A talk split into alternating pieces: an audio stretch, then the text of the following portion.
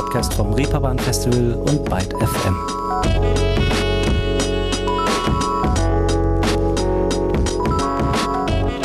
Hallo alle miteinander. Willkommen bei eurer wöchentlichen Ruhestörung, hier so kurz vor dem Wochenende. Und ich dachte, ich beginne diese Ausgabe mal mit etwas ja, bildungskulturell hochwertigem, man könnte auch sagen einem Random Fact für die Kopfgalerie unnützes Wissen, der aber im weiten Sinne zu dieser Folge eigentlich ganz gut passt.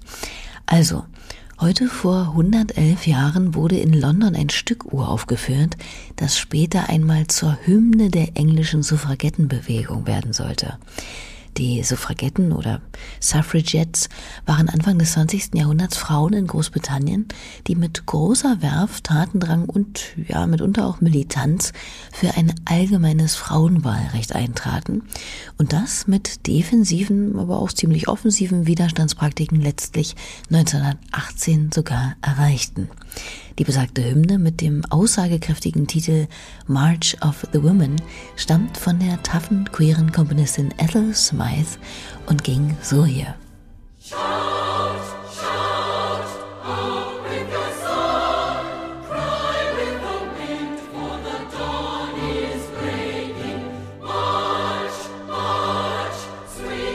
Ich möchte, dass Frauen sich großen und schwierigen Aufgaben zuwenden. Sie sollen nicht dauernd an der Küste herumlungern, aus Angst davor, in See zu stechen. So die Komponistin Ethel Mary Smythe. Und das ist genau das Stichwort, mit dem ich die Brücke bauen will zur musikalischen Garde, der auch jene Frau angehört, mit der ich mich im Vorfeld dieser Ausgabe hier unterhalten habe. Denn auch sie fürchtet sich neben vielen anderen selbstbewussten und talentierten MusikerInnen keineswegs mehr vor dem Meer, das in unserem Fall das weite Feld der Indie-Musik ist. Und natürlich ist das aktive, mutige Einstehen für ein Wahlrecht zum Beispiel nicht dasselbe wie Teil eines Wandels innerhalb der Musikszene zu sein. Klar. Aber es ist dennoch nicht von der Hand zu weisen, dass sich gerade etwas tut, das weitaus mehr Bedeutung haben kann, als ein bloßer Trend zu sein. In den letzten Jahren haben Courtney Barnett, Adrian Lenker, Julian Baker, Phoebe Bridgers und unzählige andere ordentlich Schwung und weibliche Energie in den Gitarrensektor gebracht und gezeigt, dass die Tage dieser vermeintlichen Männerdomäne gezählt sind und auch sie alles machen können, was sie wollen.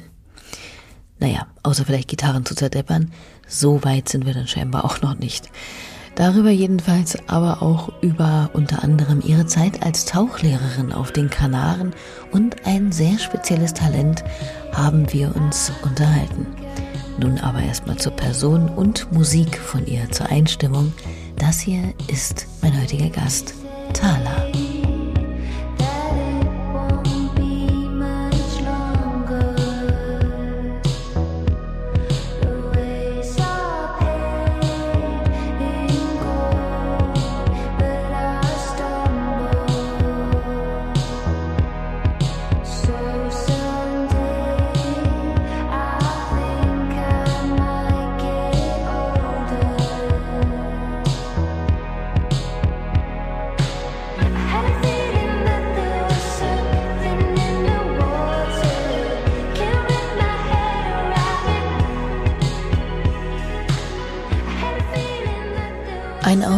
Aus Something in the Water von der Berliner Musikerin Thala. Wir haben uns, wie gesagt, im Vorfeld dieser Ausgabe hier unter demselben grauen Himmel Berlin zusammengezoomt und ich habe sie, wie es die Höflichkeit gebietet, natürlich erstmal gefragt, wie es ihr denn gerade so geht. Auch doch ganz gut. Also ich bin nicht so ein Riesenfan von Winter. Nee, das ist gelogen. Ich hasse den Winter, das kann ich auch einfach mal echt so sagen. Und dann ist es auch noch grau und kalt und neblig und ich kann damit einfach, nee, nicht so viel anfangen. Aber sonst, ähm, ja, sonst eigentlich ganz gut. Na, immerhin.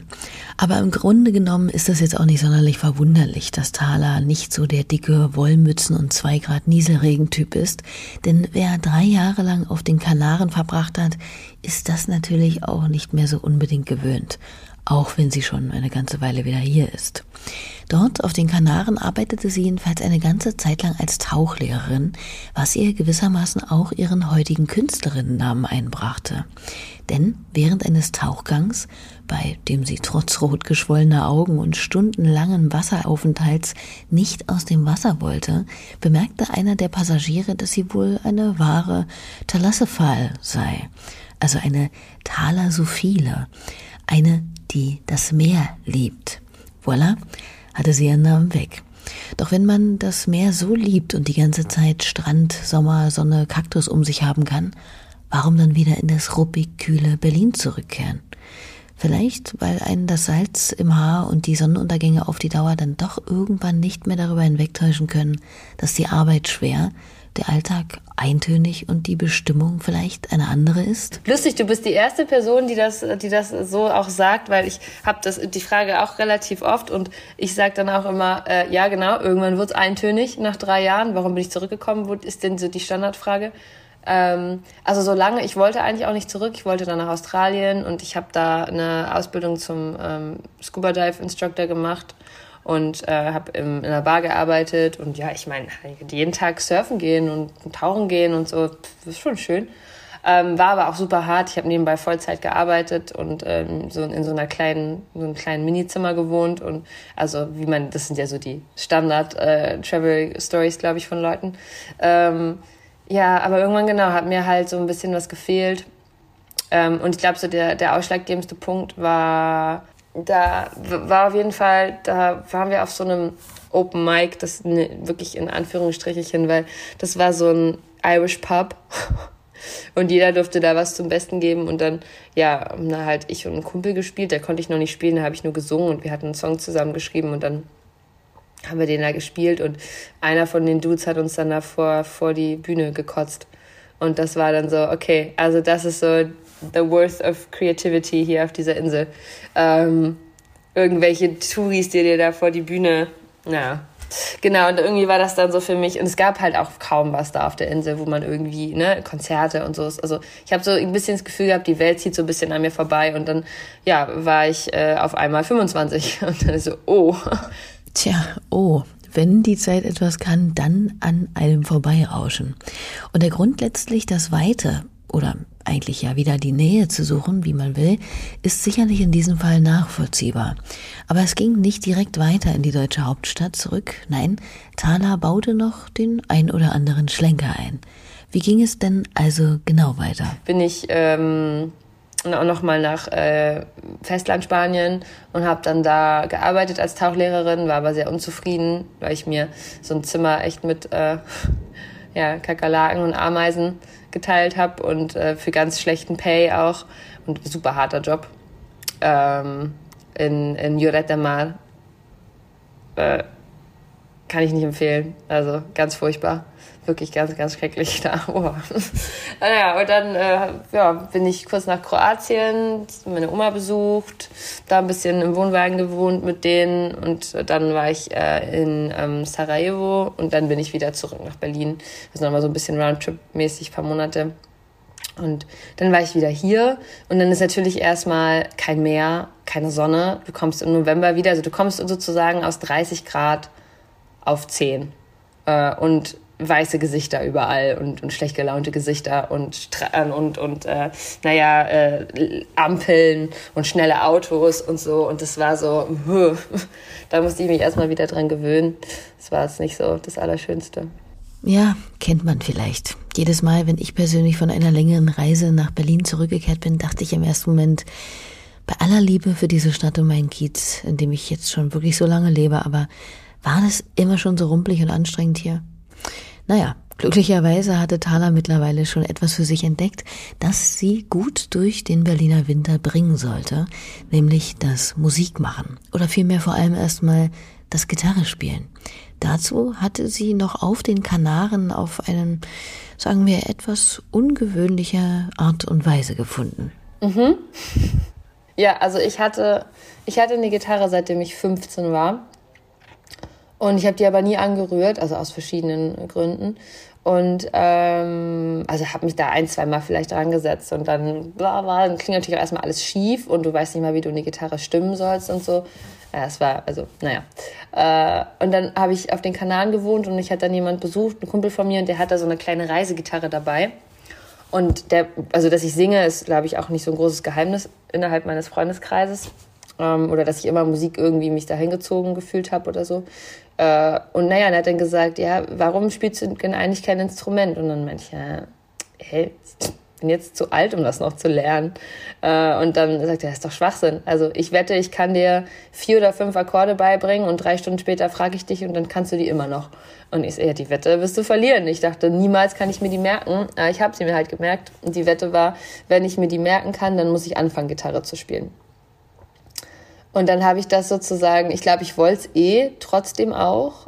Ich glaube, sowas muss man auch wollen, sonst reicht eine Wette nicht aus.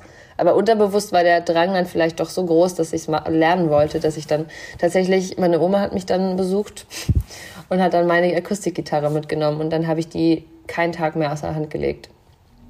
Auch nicht, als sie eben wieder unter Pappeln den Palmen unterwegs war. Aber der Weg von ersten Akkorden hin zum ersten Song, beziehungsweise vielmehr zu der Erkenntnis, dass im Endeffekt immer wieder alles auf Musik hinausläuft, kam nicht unbedingt ad hoc, sondern passend zu ihr in Wellen sozusagen. Und mit jedem Job, wie gesagt, den ich gemacht habe und so, mit dem ich unglücklich war und zufrieden, immer kamen auch immer wieder so kleine Musikdinger immer zwischendurch. Sollten es Karaoke-Bars gewesen sein oder irgendwelche Abende, wo man zusammen auf einer, ne, weiß ich nicht, irgendeine WG-Feier war hier in Berlin oder so und irgendeiner saß am Klavier und dann, ja, hat jemand Bock zu singen und hatte ich immer ein bisschen gebraucht, also so fünf Bier gebraucht. Und dann war ich aber immer, war ich immer voll dabei. Also es war immer wieder so ganz lange gar nichts und dann waren immer so kleine, so kleine, ja, so kleine Schubser fast. Und der letzte große Schubs war halt das Gitarrending. Da dachte ich mir, ja, meine Güte, was soll denn schiefgehen? Habe ich noch eine Sache, die mich hier beschäftigt auf der Insel, ist doch gut. Ich hätte nie gedacht, dass daraus dann resultiert, dass ich mich halt echt äh, ein, eingeschanzt, also verschanzt habe in der Wohnung, manchmal tagelang. Oder an irgendeinen verlassenen, einsamen Strand gegangen bin, alleine den ganzen Tag. Und erstmal nur Coversongs gespielt habe. Mit dieser, es klingt alles so unromantisch heutzutage, wenn man so Sachen erklärt, ne? Mit dieser App, Ultimate Guitar. Werbung an dieser Stelle. Ähm, und äh, ja, das war so. Äh, und dann, dann, dann fing ich irgendwie an, selber auch Songs zu schreiben. Wie kann ich ja auch nicht sagen. Ich habe einfach angefangen, Sachen aufzuschreiben, die mich irgendwie bewegt haben und habe irgendwelche Akkorde oder ich glaube, es waren Akkorde äh, dazu gegriffen. Und das war eigentlich so das. Ja, das war, glaube ich, der größte Tritt in den Hintern, dass äh, ich irgendwie gemerkt habe, boah, das gibt mir gerade so viel. Ich weiß gar nicht warum, aber es gibt mir gerade alles. Und von diesem Gefühl geküsst geht es in Berlin dann eben sukzessive weiter und voran. Denn sie wagt immer mehr den Schritt, auch ohne flüssige Mutmacher, in die Öffentlichkeit. Wodurch kam das genau? Durch Zufall ähm, hat mich jemand angeschrieben, ganz unromantisch auf Instagram.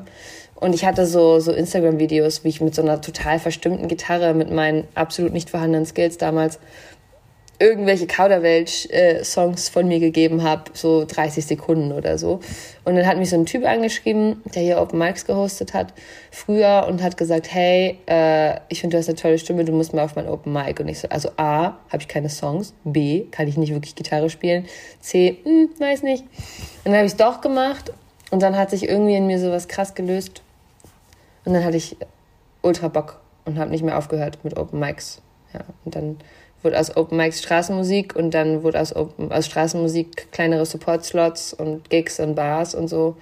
Und ja, der Rest ist dann ja History. Dann ähm, hat mich Duchess Box angeschrieben, Deutschland, Born Losers in, in den Staaten.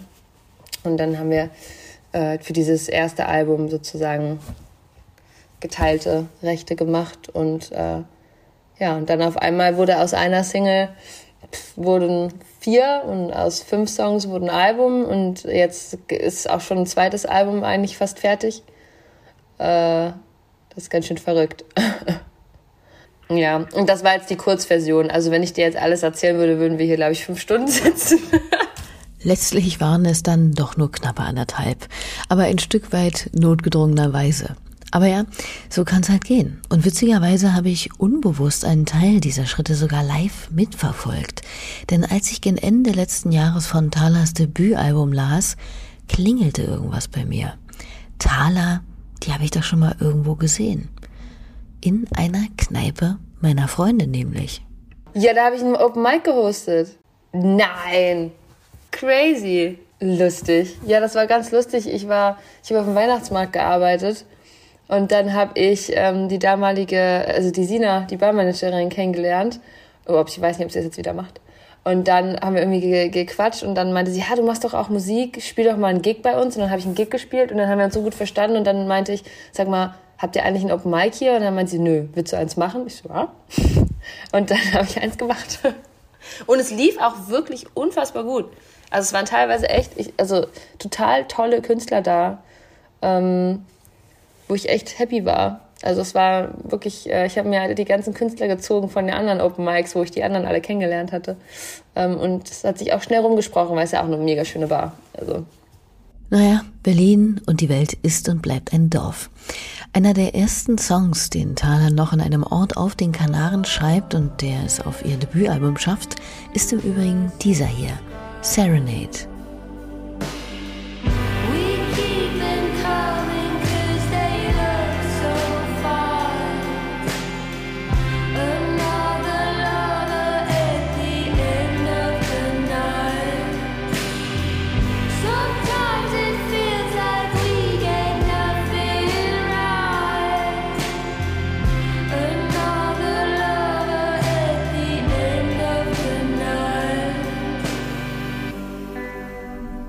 Viel Ahnung von Hooks, Metren oder H-Moll 7 hat Thala zunächst nicht, als sie beginnt vor etwa drei Jahren ihre ersten Songs zu schreiben.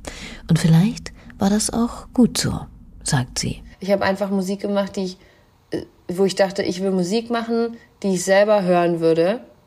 Ähm, wo ich, die ich hören würde, wo ich sagen würde, das finde ich gut und das macht was mit mir und das zieht mich irgendwie in seinen Bann und ähm, ich bin absoluter Shoegaze-Fan und das war ich auch schon immer. Es fing an mit Messi Star, die zähle ich jetzt definitiv zu Shoegaze dazu, äh, auch wenn es tatsächlich manchmal nur Akustikgitarre und ihre Stimme war, ähm, ähm, von, von Hope.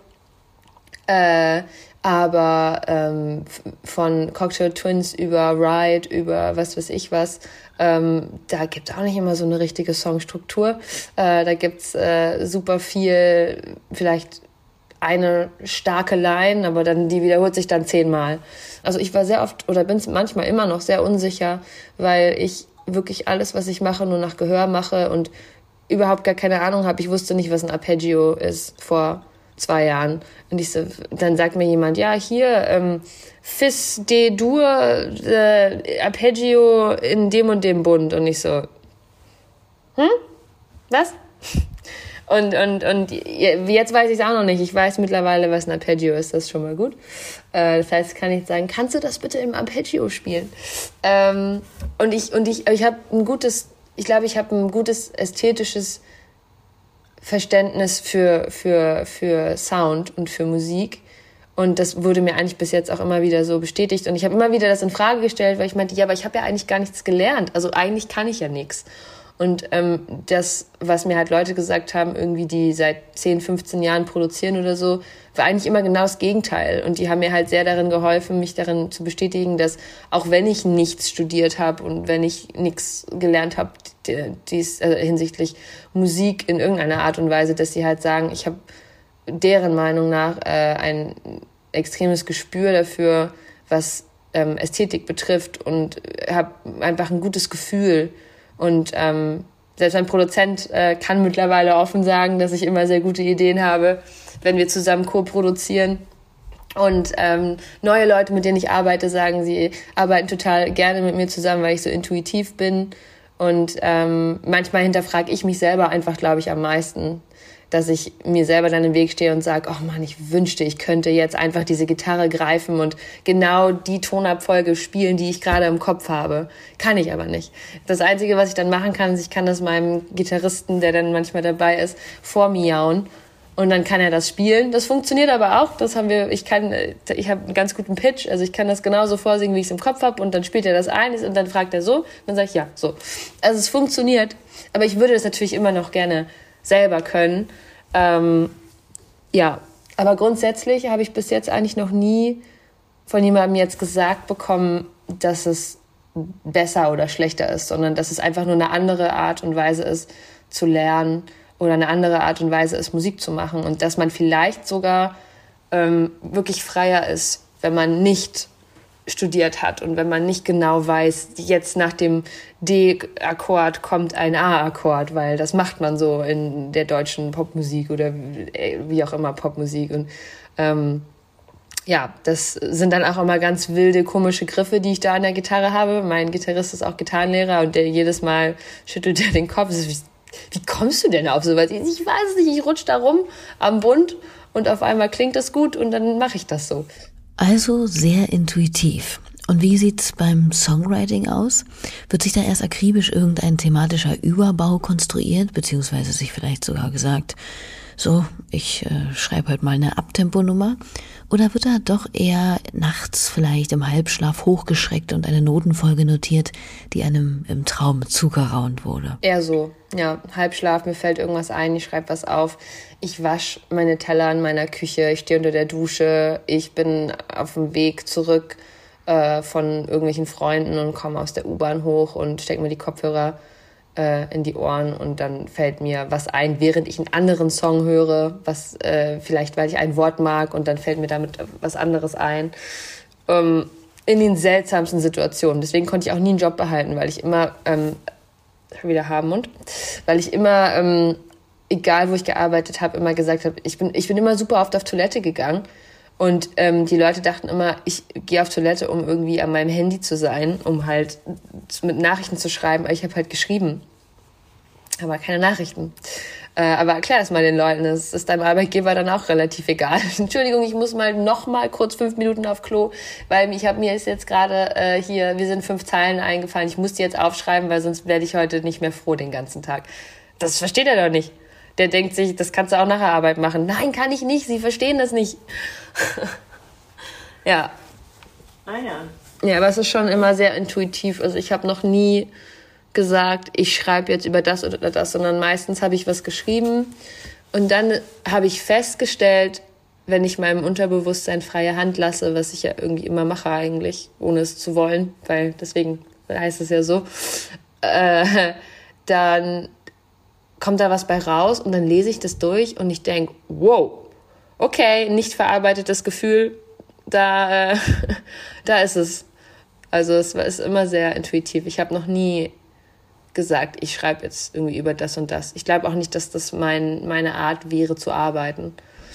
Und während neun von zehn Songs ihres Debütalbums Adolescence von jener schönen künstlerischen Wahrheit gezeichnet sind, die den ZuhörerInnen Platz für ihre eigenen Gefühle und Assoziationen bietet, hat Thaler beim letzten etwas anders gehaltenen Stück verraten, worum es darin geht.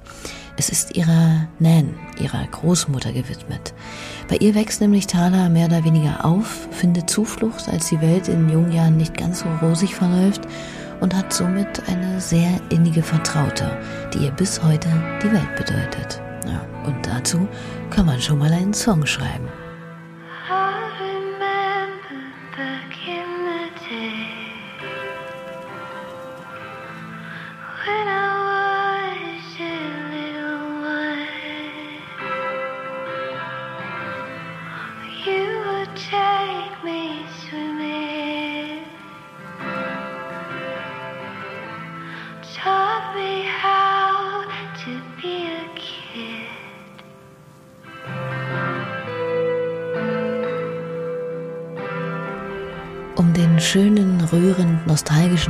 Unterton zu verstärken, läuft ihr Gesang hier sogar noch durch ein Grammophon. Das war ein Auszug aus dem Stück Nan. Und wie man sich folglich an den grob staffierten Skizzenstrichen zu Talas Jugend denken kann, da war jetzt nicht der allergrößte Supporter. Auch nicht für ihre musikalische Leidenschaft. Nee, war gar nicht. Also es war auch nicht so, wie ich aufgewachsen bin, jetzt auch nicht so super gerne gesehen. Also da war halt, äh, Musik ist ein, ist ein schönes Hobby. Aber das ist nichts, was man, was man machen kann. Ähm, jetzt wird das anders gesehen, jetzt wo es funktioniert natürlich, ne? äh, aber ja, doch, das war schon so diese sehr konservative Art und Weise, Kunst zu sehen. Kunst ist Kunst und Kunst ist ein schönes Hobby, aber von Kunst äh, kann man nicht äh, leben, kann man nicht glücklich sein, kann man all diese ganzen Dinge nicht. Und wie wir ja wissen, ist das Schwachsinn. Also. Glücklicherweise hat sie sich davon weder runterziehen noch daran hindern lassen, ihr Leben jetzt letztlich aber genau auf diese vermeintliche Brot- und bedeutungslose Kunst auszurichten. Wenn es nach Thaler allerdings geht, war das auch gewissermaßen unumgänglich. Denn ich kann nichts Richtiges. Ich habe also das einzige, was ich wirklich gemacht habe, was ich hätte mir vorstellen können, irgendwann mal wäre vielleicht Tauchen gewesen. Aber ich habe so viel gemacht. Also ich habe, ich meine, ich bin jetzt 28 und ich habe mit 15 angefangen zu arbeiten und ich habe so viel gemacht und äh, bin auch echt nicht jetzt schlecht im Service oder ich bin nicht schlecht am Telefon oder wie auch immer. Und ich bin auch nicht blöd. Also ich habe auch was im Kopf. Aber ich kann, also ich, ich kann nicht. Also ich, ich konnte nicht. Und der Hintergedanke war immer, ich habe immer irgendwie Notizen geschrieben oder Songs oder Ideen gehabt oder so. Es ging gar nicht anders. Also ich hatte so einen krassen, äh, starken Zug Richtung Musik, dass es eigentlich auch immer da war. Es gab Zeiten, da habe ich es halt mehr ignoriert, weil ich dachte, das wird eh nie passieren. Ähm, aber der wurde immer stärker und ich konnte mich halt wirklich also nicht mal dagegen wehren. Also es war einfach so, ich habe wirklich, das ist ein Witz, ich habe Jobs angefangen, die nach einer Woche gekündigt weil ich so unzufrieden war. Und es war nicht mal schlecht bezahlt oder so. Und andere Leute haben es auch gemacht. Und dann hieß es, ja, du denkst, du bist was Besseres. Und ich so, nee, es hat damit überhaupt nichts zu tun, sondern ich fühle mich nicht gut, ich fühle mich nicht wohl, ich kann das nicht, ich kann das nicht. Ich kann es nicht erklären. So, ich habe jetzt auch im Impfzentrum gearbeitet, sechs Monate. Und das habe ich halt gemacht, weil ich musste. Und dann waren es halt auch nette Leute da und so. Und es ist schon ein cooles Team gewesen und alles. Aber ähm, ja, ich kann mir nicht vorstellen, 10, 20, 30, 40 Jahre denselben Job zu machen und hinterm Schreibtisch zu sitzen und äh, weiß ich nicht, irgendwann ist mein Rücken so kaputt, dass ich nicht mehr richtig gerade laufen kann von dem ganzen so sitzen und und oder keine Ahnung, weiß ich nicht. Ich, also ich kann es mir einfach nicht vorstellen. Ich kann es auch nicht erklären, warum das so ist, aber es war auch immer so, dass ich auch nie eines dieser Kinder war, das irgendwie gesagt hat, wenn ich groß bin, dann werde ich mal Arzt oder dann werde ich mal Anwäl Ärztin, dann werde ich mal Anwältin oder wie auch immer, sondern es war immer schon sehr, äh, ich weiß überhaupt nicht, aber ich mag Musik. Und welche Musik war es, die Sie zum ersten Mal so richtig abgeholt hat, bei der Sie also merkte, dass da mehr als nur aneinandergereihte Tonfolgen in der Luft rumdudeln, sondern wirklich etwas in ihr passiert? Das ist total kitschig und dumm. Das war nämlich, ich war sechs und das war eine CD von meiner Mama und die habe ich in den CD-Player gemacht, weil sie die immer angemacht hat. Das war der Soundtrack von Titanic und ja, es war Celine Dion, My Heart Will Go On. Und ich mit sechs Jahren volle Röhre mitgeschmettert. Äh, aber sowas von laut. Ähm, und irgendwas hat das mit mir gemacht und das, das weiß ich auch bis heute noch. Also das hat irgendwie was in mir ausgelöst. Ich konnte nicht erklären, was es war. Muss ja vielleicht auch nicht. Ich habe mal geschaut, allein auf YouTube hat der Song über 167 Millionen Aufrufe, bei Spotify nochmal knapp 360 Millionen. Sie scheint also damit ganz offensichtlich nicht alleine zu sein. Darüber hinaus hat die kleine Thaler aber generell offensichtlich schon früh Freude an Musik und entwickelt zudem ein naja, ziemlich kurioses Talent, das sie auch heute noch begleitet. Ähm, es gibt also Kindervideos von mir, da sitze ich auf dem Schoß von meiner Mama und meine Mutter hat ABBA total gerne gehört früher und singen dann da mit zu ABBA mit meiner Babystimme. Also sie hat gesagt, ich habe schon immer, äh, also wurde mir so erzählt, ich habe immer viel mitgewippt und rumgesungen und so. Und dann gab es eine Sache, und das kann ich mir bis heute nicht erklären, das ist wirklich ulkig. Ulkig ist auch ein ulkiges Wort, ne? Äh, lustig.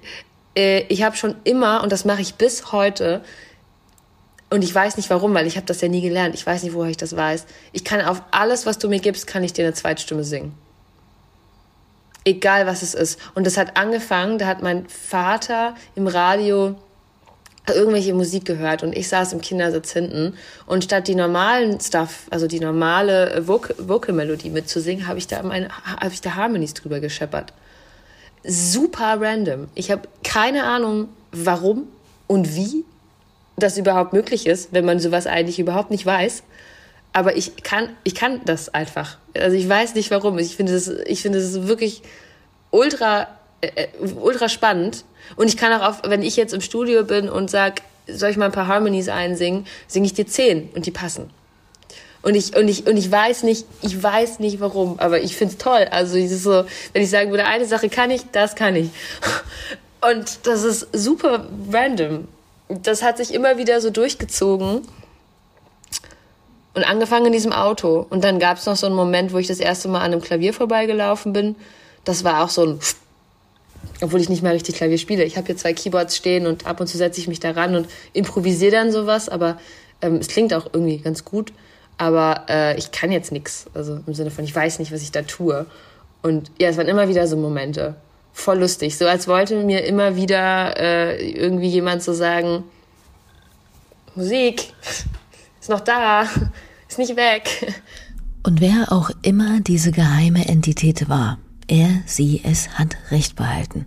Das zeigt sich nicht nur in dem Plattenvertrag mit Duchess Records, auf dem auch Laura Lee and the Jets, Sophia Portanet oder Girl gesigned sind, oder ihrer Aufnahme in das Nachwuchs-Wunderkinderprogramm des Reeperbahn Festivals, sondern auch in dem Umstand, dass eines schönen Tages einer von Thalers Songs bei einem der Radiosender gespielt wird, nämlich bei BBC One. Ist das so wild, wie es sich tatsächlich anhört, oder überhöht man das als Journalistin vielleicht auch irgendwie? Also lebensverändernd war es äh, dies, dass es, ähm, dass jetzt jeder Journalist darüber spricht, der mit mir spricht, so wie du auch. Aber ähm, ich sag mal so, also ich war natürlich super happy, ähm, dass es auch Jack Saunders war, weil den finde ich auch ziemlich, ziemlich cool, ähm, was der so teilweise äh, ja, in seinen Shows äh, veröffentlicht oder halt spielt. Und ich finde auch einfach ihn als Person ziemlich cool und glaube, dass er ziemlich in dieser in diesem Moment gerade ist, was so gerade UK-mäßig passiert, musikmäßig und ähm, und ich will ja sowieso da auch mein Team aufbauen und so habe ich jetzt auch angefangen äh, und bin da sehr happy drüber, weil ich glaube, dass es da auch ein bisschen besser perceived als hier. Und ich bin ja zweisprachig und ähm, deswegen ist es für mich so, eigentlich wusste ich das auch die ganze Zeit, dass ich äh, da auf mal gucken will. Ähm, ja, also es war auf jeden Fall cool und total unerwartet, weil die Nachricht kam nachts um elf.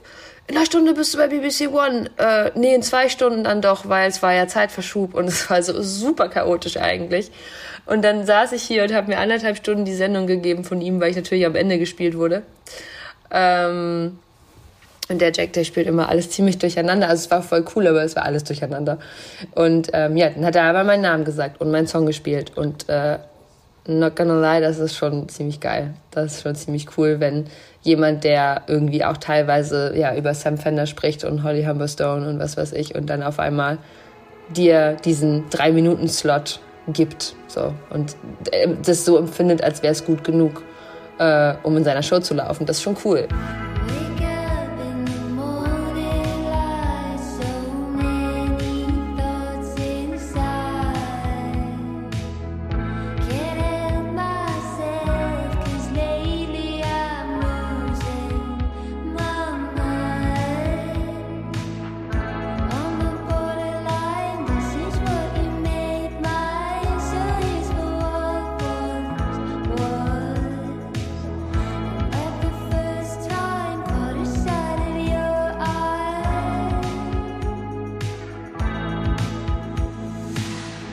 Der Song, der auf BBC One gespielt wurde, Take Me Anywhere.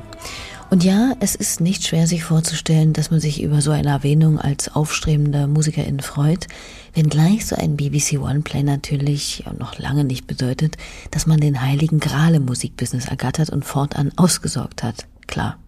Und so schmeichelhaft eine derartige Nennung also zum Beispiel auch ist, es gibt andere Dinge und Feedbacks, die es letztlich besonders lohnenswert machen Musikerin zu sein.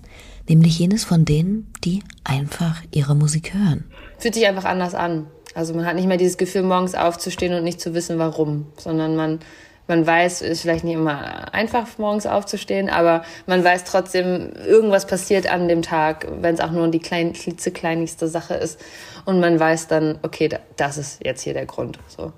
Und manchmal sind das sogar äh, irgendwelche Nachrichten, die ich auf Instagram kriege von irgendwelchen Leuten, die meine Musik hören, die ich nicht mehr kenne, die sich aber Zeit nehmen und mir da so einen Paragraphen hinzimmern und irgendwie sagen, dass ihnen die Musik durch total schwere Zeiten geholfen hat oder so. Das ist so viel wert. Das macht wirklich, die wissen das gar nicht. Das macht, also nicht nur ich, ich spreche auch mit vielen Künstlerfreunden. Ey, das bedeutet die Welt in dem Moment, weil ja auch wir zu Hause sitzen und gerade jetzt irgendwie, wenn wir in dieser Corona-Zeit angefangen haben mit einem Projekt, was man noch gar nicht richtig Headline touren konnte oder so. Ähm, also ich glaube, gerade wir sind ja auch die, die so richtig unsicher sind teilweise, weil wir wissen ja noch gar nicht, ob wir eine Fanbase haben. Und und äh, ja, ich komme jetzt tatsächlich auch gerade äh, von einem von Kumpel, äh, mit dem ich mich getroffen habe, äh, Luke, äh, Luke Noah.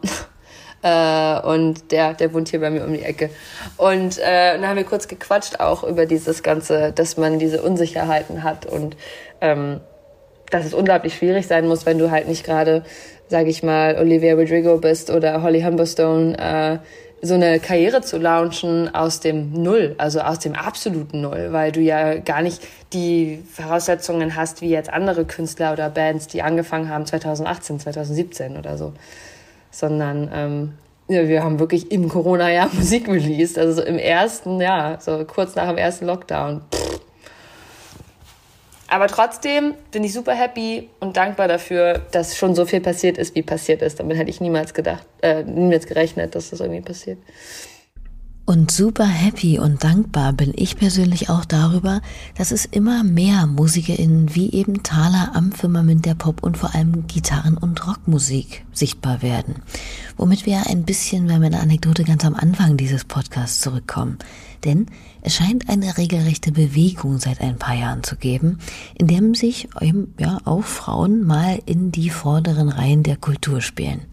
Ich meine, nicht, dass Musikpreise jetzt irgendwie alleiniger Maßstab wären, aber 2021 wurden zum Beispiel bei den Grammys in den Kategorien Best Rock Performance bzw. Best Rock Song erstmals fast ausschließlich weibliche Acts nominiert.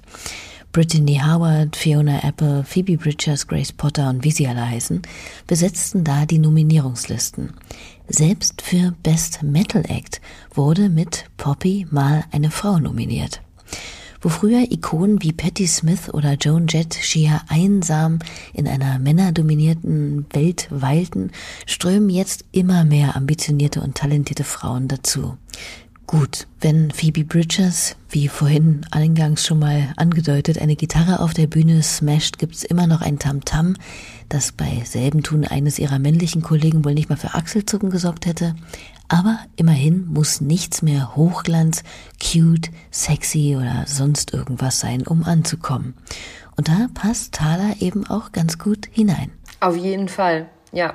Also man merkt auch gerade, ich glaube, ich verfolge sehr viel äh, die UK-Szene.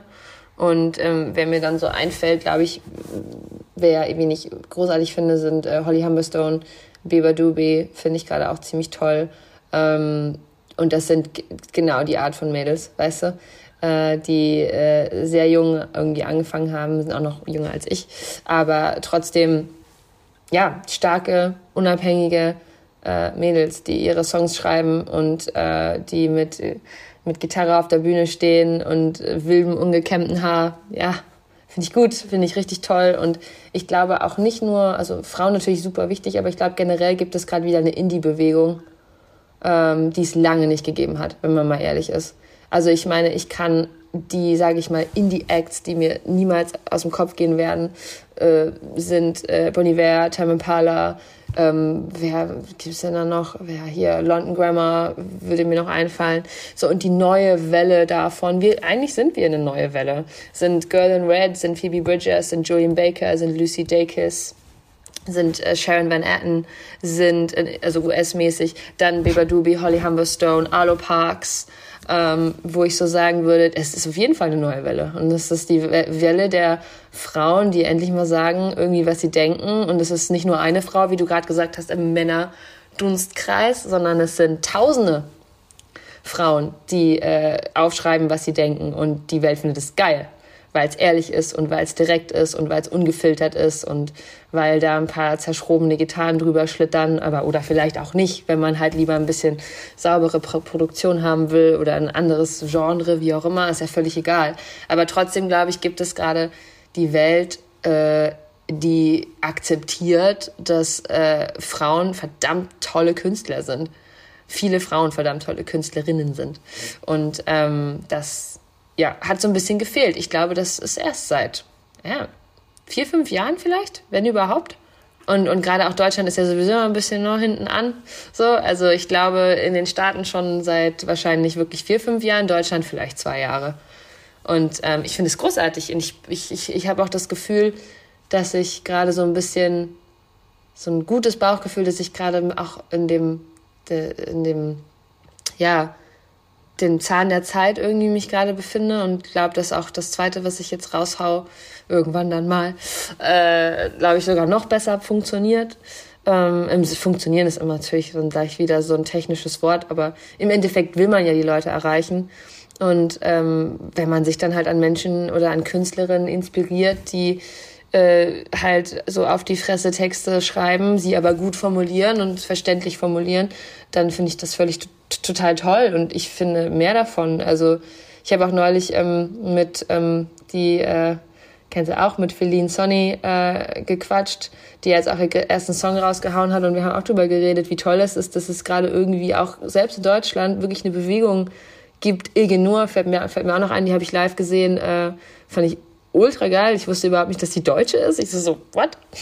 Ähm, also ja, es, da ist was, da passiert was und äh, ich finde es total toll. Ich finde es mega spannend. Ich finde es toll, dass ich in einer Zeit lebe jetzt, wo ähm, mich keiner komisch anguckt, weil ich 28 bin, alleine wohne und äh, noch nicht verheiratet bin oder schwanger.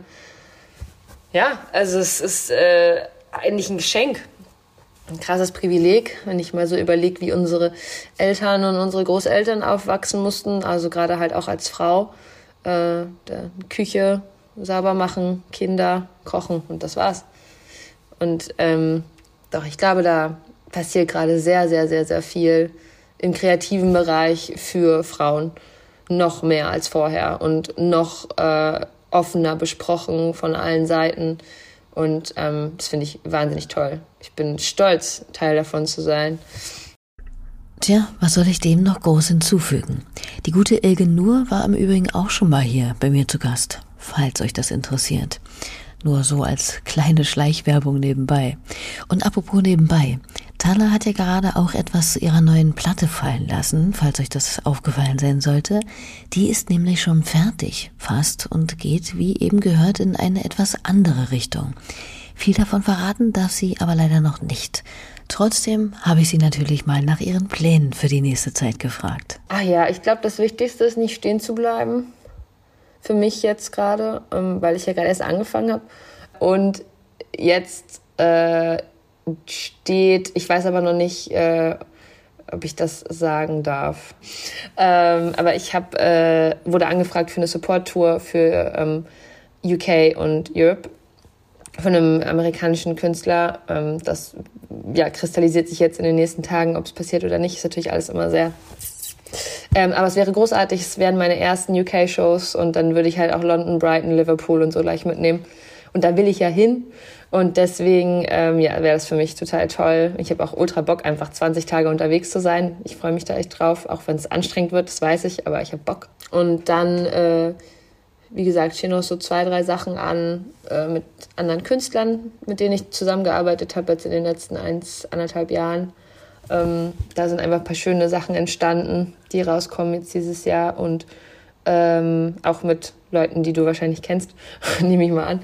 Äh, und dann, ja, gibt es schon ein paar äh, Festivaltermine und so, aber im Sommer, das heißt, das wird ja wohl stattfinden. Äh, ja, auf jeden Fall eigentlich alles ganz gut. Ähm, das Album, wenn es ein Album wird, vielleicht werden es auch zwei EPs, ich weiß es halt noch gar nicht, aber es gibt jetzt schon so, ja, 12, 13 Tracks ähm, und die sind auch schon alle sehr weit. Ich habe einfach Bock, Musik zu machen und ich habe Bock zu gucken, wie weit ich kommen kann in diesem, in diesem Beruf, in dieser Leidenschaft und der Rest wird sich dann zeigen und kommt von selbst, glaube ich. Ja, glaube ich auch. So ist es ja letztlich auch meistens. Das Tour-Raketengeheimnis, das Thaler da übrigens noch so verhalten zündet, ist mittlerweile offiziell gestartet und deshalb verrate ich euch jetzt dann doch schon mal mehr. Sie wird nämlich mit niemand geringerem als Current Joyce als Support auf Konzertreise gehen. Los geht's da am 10. März in Brighton über unter anderem Manchester und London bis nach Stockholm und zurück nach Berlin. Genaueres könnt ihr auf ihrem Instagram-Account zum Beispiel erfahren. Den Link habe ich euch in die Beschreibung unten mal gepackt. Wild auf jeden Fall. Hoffen wir mal, dass Corona da diesmal nichts ins Wanken bringt. So, und wo war denn nun aber eigentlich das Meer in den Plänen der Thalasophilen? Also gut, Brighton liegt zum Beispiel am Ärmelkanal, aber Palmen stehen da ja nun nicht gerade. Ist die Sehnsucht danach, also nach dem Meer, gerade jetzt im Januar hierzulande, nicht bei ihr riesengroß? Also die ist auf jeden Fall schon da. Gerade wenn es hier grau ist und kalt, dann ist es für mich echt schlimm. Ähm, dann vermisse ich es sehr, vor allen Dingen, wenn ich dann äh, Social Media mäßig meinen Freunden da folge und sehe, dass die halt da jeden Tag auf Fuerteventura, Teneriffa, Lanzarote rumhängen und jeden Tag surfen sind. Aber ich denke mir auch, ich wäre jetzt eine Woche da und würde das Studio vermissen und würde meine Gitarren vermissen und würde das Leben, was ich jetzt habe, vermissen und würde denken, oh nein, ich muss mit meinem Manager reden, nein, ich habe da jetzt einen Call, ich habe jetzt ein Interview, ich muss das machen. Also ich glaube, dieses Leben, was ich da hatte, das war aber auch Larifari und ich war so ein bisschen so ein Blatt im Wind das nicht wirklich wusste, wohin sind mit sich. Und dann ist es natürlich ein willkommenes Geschenk, wenn du so einen schönen Ort findest, an dem du einfach nur ab und zu mal in einer Bar arbeiten musst und sonst halt, äh, sage ich mal, immer noch ein sehr privilegiertes Leben führen kannst. Ähm, auch wenn mit wenig Geld. Aber wie gesagt, was isst du dann da morgens zum Frühstück? Eine Papaya. Und dann ist es so warm, du willst eh nichts anderes essen. Also es ging schon alles voll klar. Ähm, und viel Haferbrei, viel Haferbrei gegessen. Äh, und ja, weiß ich nicht. Aber das, äh, wenn ich mir überlege, dass ich das nicht mehr hätte, das jetzt einen richtigen Sinn hier auf diesem Planeten zu haben und äh, das ist natürlich jetzt sehr spirituell angehaucht, das kann man jetzt äh, verstehen, wie man möchte, aber ähm, ich glaube, das ist ja für viele Menschen total wichtig, dass sie ein Gefühl haben wollen im Leben, dass sie irgendwo sind oder angekommen sind oder sich zumindest auf einem Weg befinden, wo sie sich sagen können, das mache ich jetzt die nächsten 40 Jahre, 50, bis ich umfalle, Jahre. Und das habe ich jetzt. Und das hatte ich noch nie vorher. Und dafür bin ich so dankbar, dass das alles andere eigentlich, ähm, ja, für mich äh, nicht mehr so interessant oder wichtig macht, dass ich jetzt sagen würde, ich würde das jetzt hier aufgeben, um wieder zurückzugehen, äh, um am Strand zu leben. So. Dafür ist das jetzt viel, viel wichtiger. Und das ist doch eigentlich auch ein schönes Schlusswort für diese heutige Episode Ruhestörung, finde ich. Wenn ihr up to date zu Thaler und gegebenenfalls neuen Veröffentlichungen oder Konzertdaten bleiben wollt, dann schaut wohl am besten auf ihrem Instagram-Kanal vorbei. Die Lage ist ja nach wie vor sehr, naja, fluide, sag ich mal. Wenn ihr up to date in diesem Podcast hier sein wollt, abonniert das Ganze und lasst auch gern mal eine Bewertung oder einen fröhlichen Kommentar da. Der hält nicht nur den verhangenen Himmel auf, sondern unterstützt das Format hier samt präsentierter KünstlerInnen auch in seiner und ihrer Reichweite. Danke dafür, auch fürs Zuhören und natürlich auch ein fettes Merci an Thaler für das nette Gespräch. Wir hören uns, wenn ihr dann mögt, nächste Woche wieder, dann mit dem guten Musiker M. Bird. Macht's hübsch, bleibt guter Dinge und tschüss.